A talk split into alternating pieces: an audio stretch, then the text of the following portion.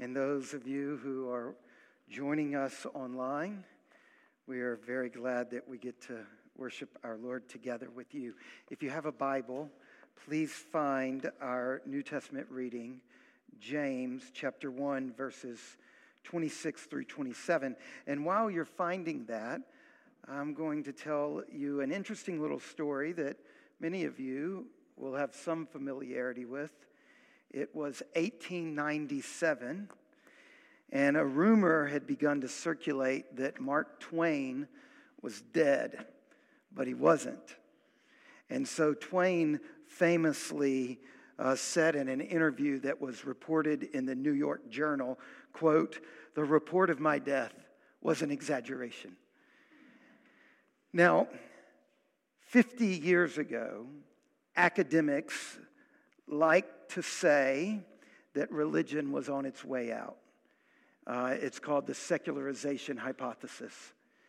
That as our world discovered more and more the knowledge and benefits of science and technology, it became the hypothesis that was taken for granted uh, primarily in sociology departments, but then it spread and become, become a, became a kind of um, universal common sense here in the West that as the knowledge of benefits of science and technology advanced, religion would become obsolete. It's this way of looking at the primitive world as religious and the enlightened world as having outgrown religion. Basically, the idea was built by looking at a tiny and unrepresentative sample of the world, white people in Western Europe and North America, and looking at them, noticing that they had grown increasingly less religious as they became increasingly more sophisticated in their scientific understanding and saying and extrapolating from this to say you know science is going to displace dogma reason is going to replace revelation. But as it turns out, the report of the death of religion has been greatly exaggerated. As societies have grown more modern, they have not become less religious. The secularization hypothesis has been proven incredibly wrong. That as our world has grown richer and better educated, it has not become less religious. This has caught many people off guard. 9 11 was this thundering reminder to the sophisticated West that much of the world is still religious, and you cannot reduce issues in our world to something that carves out a space apart from religion. In fact, the world we're living in is going through one of the greatest periods of scientific progress and the building of wealth, while it is also going through a religious boom. Islam is surging. Orthodox Judaism is growing among young people, and the growth of Christianity is surpassing all the other faiths. And this morning, we come to a passage of Scripture that was written in a context very much like ours. It was written in a context that was very religious and pluralistic. And there were lots of different religions. And so it was a group of people who lived in an environment where they would often have a religion that was different from their neighbors. And they were confronted, like many of us, with the idea and the thought how do you know your religion matters or your religion is valuable or your religion actually has a claim to saying anything that's true. And so notice in our passage, James chapter 1 verse 26, if anyone thinks he is religious. And so what happens in verses 26 and 27 is that we are given three questions to determine the worth and the value of a religion. Or you can personalize it three questions to determine the worth and the value of your religion, of your own religious commitment. Number one, do you have control over your speech? Number two, do you help vulnerable people? And number three, do you resist the stains of the world? Let's take each of these in turn. First of all, notice verse 26. If anyone thinks he is religious, and does not bridle his tongue but deceives him, his, himself, this person's religion is worthless. Now, you can't get much straightforward, more straightforward than that, can you? Remember, the author of this letter is James, the brother of Jesus. And you can hear the echo of Jesus' teachings here in James. Remember our gospel reading from a little earlier in the service, Matthew chapter 12, verse 34. Jesus says it even more starkly, even more harshly. Jesus says, Out of the abundance of the heart, the mouth speaks. The good person out of his good treasure brings forth good, and the evil person out of his evil treasure brings forth evil. I tell you, on the day of judgment, people will give account for every tweet every Facebook post, every Facebook thumbs up, every careless word that they speak, Jesus says. For by your words you will be justified, and by your words you will be condemned. You can see here that Jesus is telling us the way we talk, whether it's online or with our enemy, or with our best friend, eh, the way we talk, the things we say, the words that come out of our mouth show us what's really in our heart. And God's going to judge you for that. That's Jesus. In Jesus, this, this person that the whole world, not the whole world, but so much of our world wants to make a hero out of and a mentor out of. Here he clearly says, Your words will lead to your justification or your condemnation, that your speech is an accurate indicator of who you really are at your core. Now it's interesting. Where did Jesus get this from? Where did James get this from? How in the world could they come to the place to say, your words matter that much? We, we like to say the opposite. We like to say to people, I don't care what you say, I want to know how you live. And Jesus is here saying, oh no, what you say matters. What you say really matters. It matters so much that you, you're going to be condemned if you don't speak in the right way. Where, where are Jesus and James getting this from? They're getting it from the very first page of the Bible. Think about this for just a moment. On the first page of the Bible, we meet the major characters of the story the Bible tells. And the story the Bible tells has three major characters in it God, the Creator, who is the Redeemer, humans, and creation. Creation isn't the platform, the stage on which the story plays out. It, in and of itself, is a major character. And the first thing we're told about the major character called God in the story the Bible tells, the first thing we're told about him is that he makes stuff. And how does he make stuff? With his words. Genesis chapter 1, verse 3, just three verses into the Bible, it says, And God said, Let there be light and there was light. It's through his speech. It's through his word that God created all things, including humans. And then we're told, and a little bit later in chapter one, that when God makes humans, he makes them in his image. He makes them like himself. So, what do we know God is like? We know that God's words count. By the time you get to the creation of humans, what you've seen God doing is using his words to create things.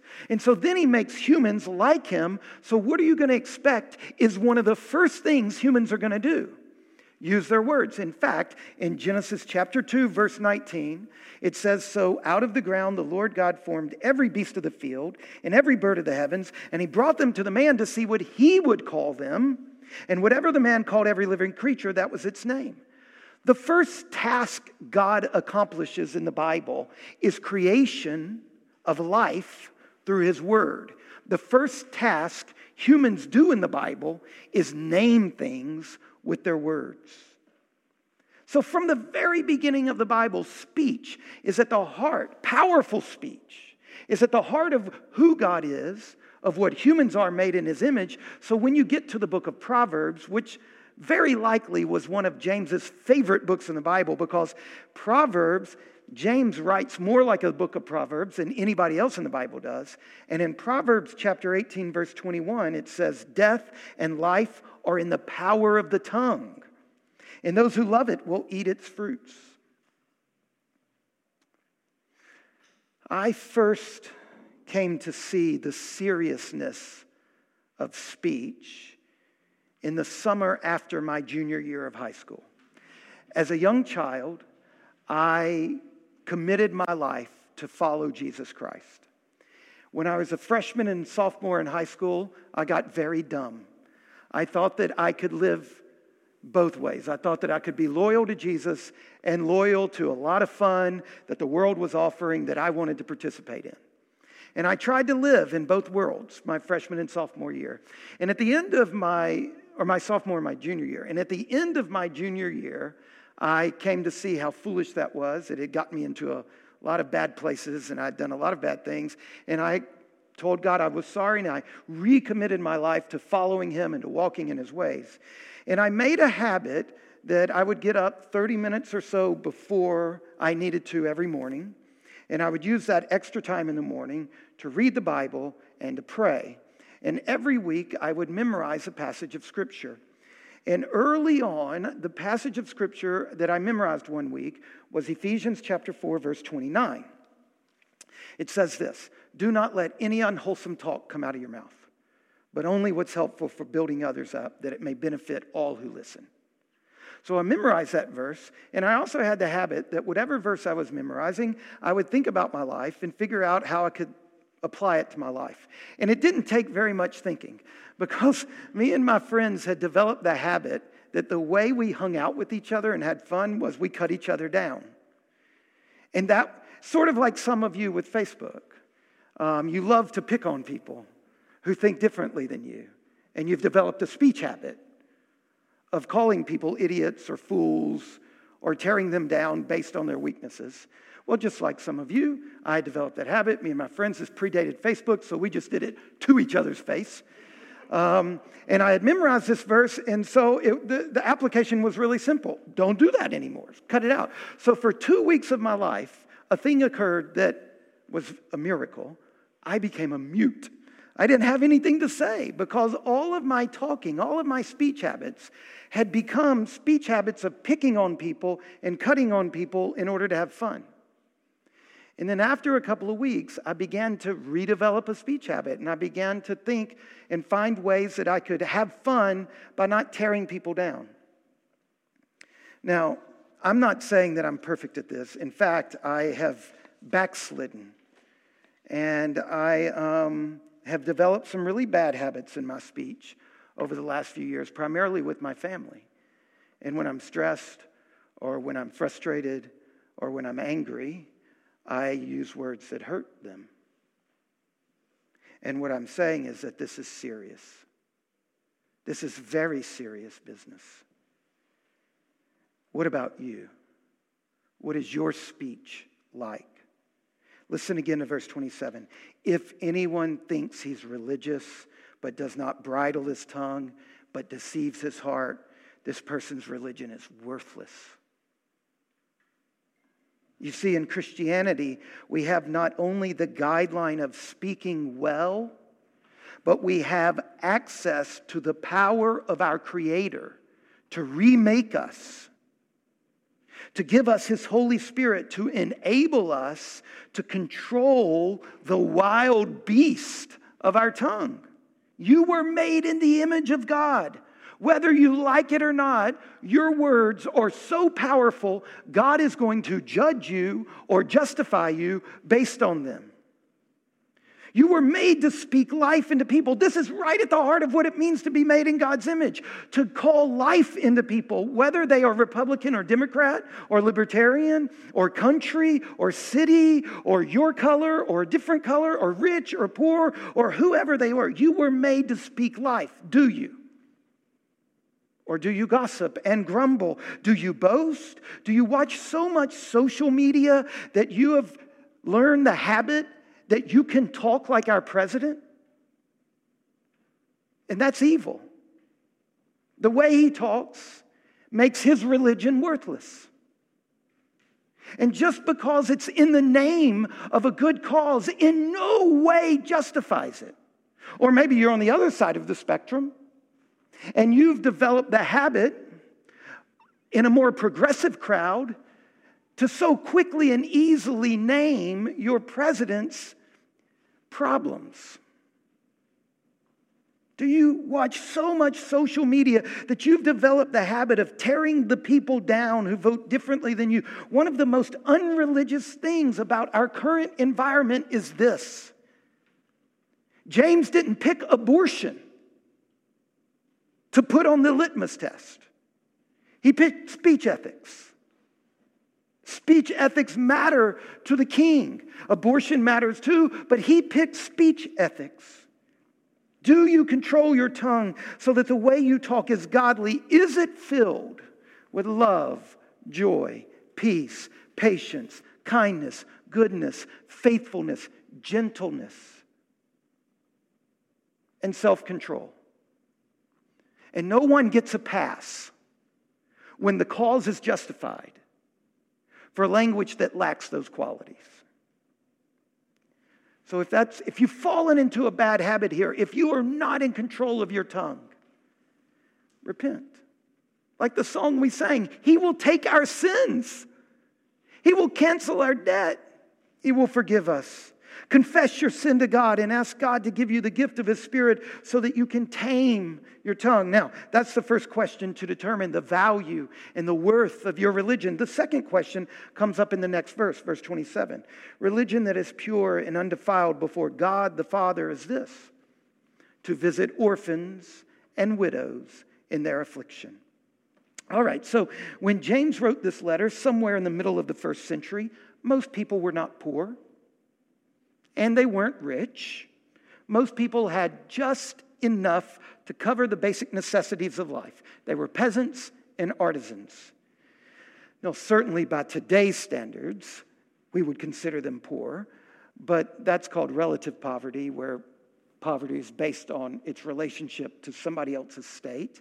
Another definition of poverty is called absolute poverty. Are you in danger of dying because you're poor? Who cares how you compare to others? But do you have enough to eat today? That's the definition of poverty James was working with here. Most people didn't aspire to wealth. Advertising is this modern invention that has made all of us think that enough is not enough.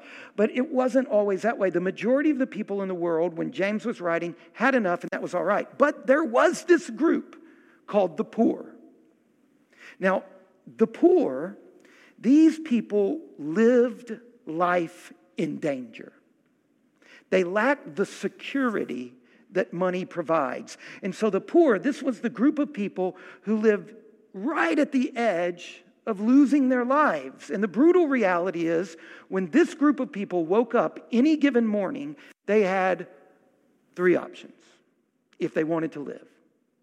In order to live, they had to either beg or steal or sell themselves into slavery. Those were the only way they could live. Now, there were four groups of people in the Bible that filled this category, the poor. They were widows, orphans, undocumented citizens called resident aliens, and day laborers. Those are the four category of people whose life was right at the edge that at any given day they had to either beg, steal, or sell themselves into slavery in order to live. So here is James picking from that category. And he's saying religion that's worth something, that's pure in God's eyes, it, it, it's the kind of religion that makes you visit in their affliction the poor. Now, that word affliction, technically it means people distressed economically, and because of their economics, they face injustice. So, what he's saying here is he's saying, look, there is a group of people in our world who don't have enough money or social standing to secure justice. They can't get a fair shake. And you need to visit them in their affliction, not pontificate from it about it from afar, but you have to come up next to them. Now, where did James get this from? He got this from Jesus. He got this from the royal law. Love God with all your heart and love your neighbor as yourself. And Jesus, his first sermon, we find this recorded in Luke chapter 4. In his first sermon, Jesus said, All right, here's what I'm coming to do I'm going to preach the gospel, and I'm going to set free the captive, and I'm going to, those who are blind, give them back their sight, and I'm declaring the year of the Lord's favor. And when he said that, the year of the Lord's favor, he's quoting from the Old Testament the Jubilee year, the year where every debt was canceled and everybody who had fallen through the safety net was given a new stake in the production side of the economy. Who needs justice in our society? Who is the orphan and the widow, the day laborer, and the resident alien? Who is it that their social standing, our history, and economics is putting them in a position where they can't get a fair shake? It is the African American community in America. 250 years of slavery, 90 years of Jim Crow, 60 years of separate but equal.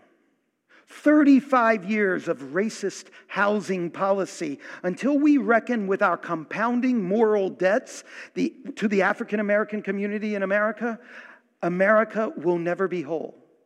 Now, there are other communities that are vulnerable, absolutely. J.D. Vance, in his remarkable book, Hillbilly Elegy, well documents the plight of the Appalachian community.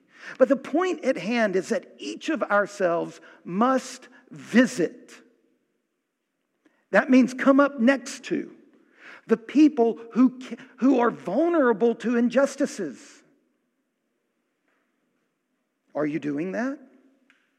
Here's one way to think about it three ways you can visit the vulnerable. One, live next to them, buy a house next to them, move next to them through the place you live. Number two, get a job that brings you deeply in touch with people who are vulnerable. And if none of if those two things aren't true in your life, if you don't live near the vulnerable or you don't work with the vulnerable, then the third thing is you have to find a way to shoehorn it into your life. Nobody gets an out from this. All of us must visit the poor in their affliction. You see, we, we bring our gifts to the world primarily as neighbors, as workers, and citizens. So, in one of those ways, you need to be coming up next to those who are in affliction and need your work. So, how about it? How are you doing when it comes to the poor and needy? To those who suffer injustice. Religion that is pure and undefiled before God the Father is this to visit orphans and widows in their afflictions. If you have come to see that where you live, or what your job is, or how you spend your weekends rarely allows you to have deep contact so that you can form real friendships with those who are vulnerable, then you need to repent. You need to say to God, I'm sorry. You need to feel bad about it. You need to feel guilty about it because you are guilty. But then, like the song we sang, we bring that to Jesus and He takes our real guilt. He takes it from us and He forgives us. And then you need to ask Him for His Spirit to give you creativity. How can you do this in your life, in your community? How can you really visit the orphan and the widow in their affliction? All right, so that's the second question to determine the value, the worth of your religion. The third question comes up at the end of verse 27. A religion that's pure and undefiled before God the Father is this to visit orphans and widows in their affliction. And the third question, the third issue, keep yourself unstained from the world.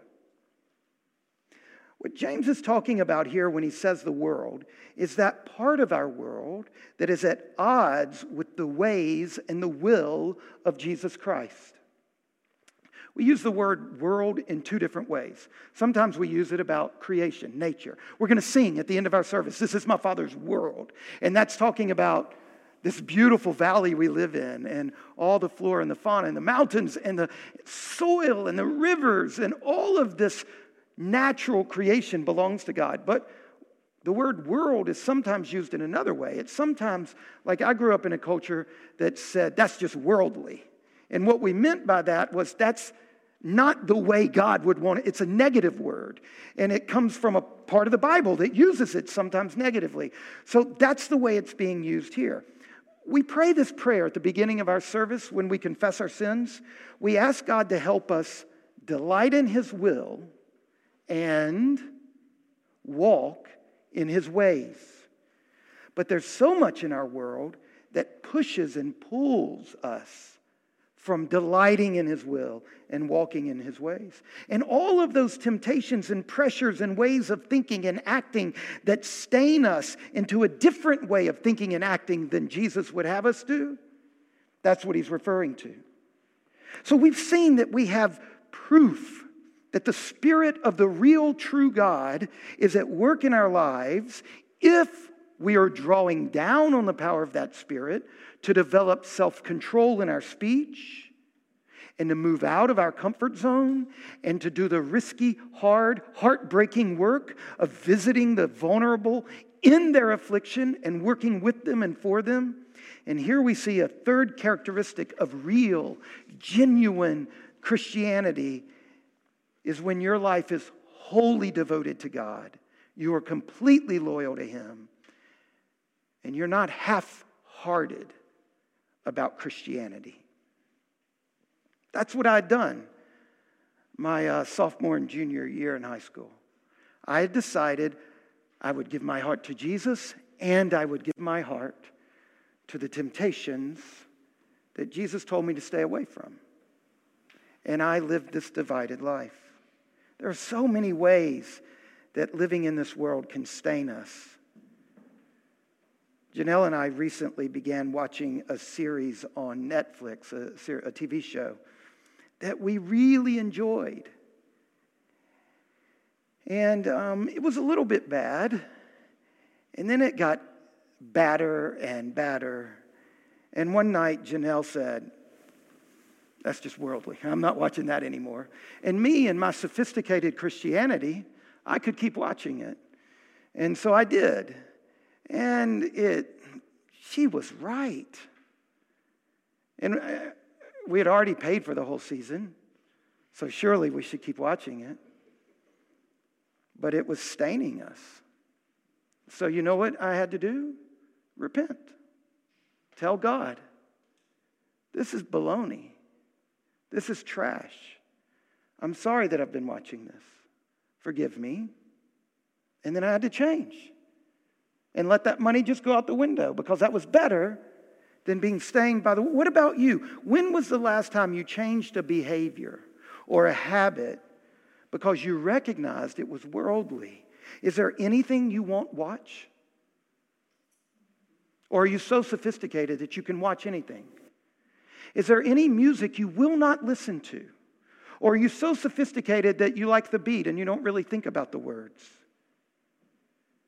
When you read through the book of James, you see that there is a stain this world will put on you, and you've got to resist it. Are you growing more pure? Are you resisting the stains of the world? Are you resisting the crass materialism of our society? Are you resisting the immorality of our culture? Are you resisting the terrible speech habits of our current political landscape? Are you resisting the lust and the sexual immorality? Are you resisting the environmental destruction that our consumerist culture justifies? If you are stained by the world, repent. Confess your shortcomings to God. Ask Him for the gift of His Spirit so that you can resist the bombardment to your eyes and ears and thoughts and imaginations that happens to those of us who refuse to abandon the world.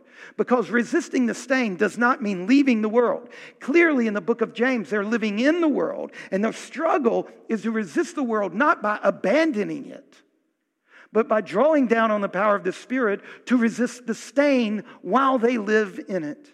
Okay, so there it is. Three questions to determine the value, the worth of your religion. Do you have self control over your speech? Do you help the vulnerable? Do you resist the stains of the world? Now, I suspect many of us can find one of these themes that we're really keyed into.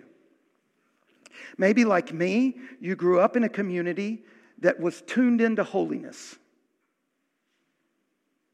And you know that the way some people dress is unholy. And you know that the things some people watch is unholy. And you know that there are ways of talking that is unholy. And you know that there are ways of acting that are unholy. Maybe you grew up in a church like me that made you attuned to that. If so, give thanks. What an incredible gift. I am so grateful that the Baptist church I grew up in made me deeply aware that God is holy and He calls me to holiness. There is nothing about that that was bad for me. I'm so grateful for that. Or maybe you came from another place in time. Maybe you're part of a generation that is woke and you are deeply attuned to the plight of the poor and the environment and the minority. Praise God for that. James chapter 1 says, Every good gift comes from God. Where do you think the clarity of sight came from to see that wiping out the tops of mountains is a terrible thing? That's a gift that God has given a current young generation, and you should be grateful for that. But we must also recognize that these things cannot be your religion. See, that's the trick. It's all three. Think of these things your speech, your holiness, and your help for the vulnerable. Think of those as spokes on a wheel. The only way to keep them balanced is a strong hub. And if the hub is not Jesus Christ, social justice will become a religion that justifies wickedness. And if the hub is not Jesus Christ, your holiness will terrorize others. And if your hub is not Jesus Christ, you'll pick one of these and you'll become so committed to it that it'll twist and distort you from being a true human. That's the remarkable. Jesus is so powerful. Jesus alone can be the one thing in your life. Anything else that becomes the one thing will twist you. But only when Jesus is the one thing do you suddenly integrate everything else and become whole and balanced and a gift to this world. Religion that is pure and undefiled before God the Father. Look at chapter 2, verse 1. My brothers, show no partiality as you hold the faith in our Lord Jesus Christ. The faith in Jesus is what you hold to, and the social justice, speech ethics, and holiness are the spokes that tie into that. May the Lord bless us. May we be the kind of church that shines like the stars in the heavens in the way we talk, in our holiness, and in our visiting of the poor and the poor and the broken in their affliction. In the name of the Father and the Son and the Holy Spirit.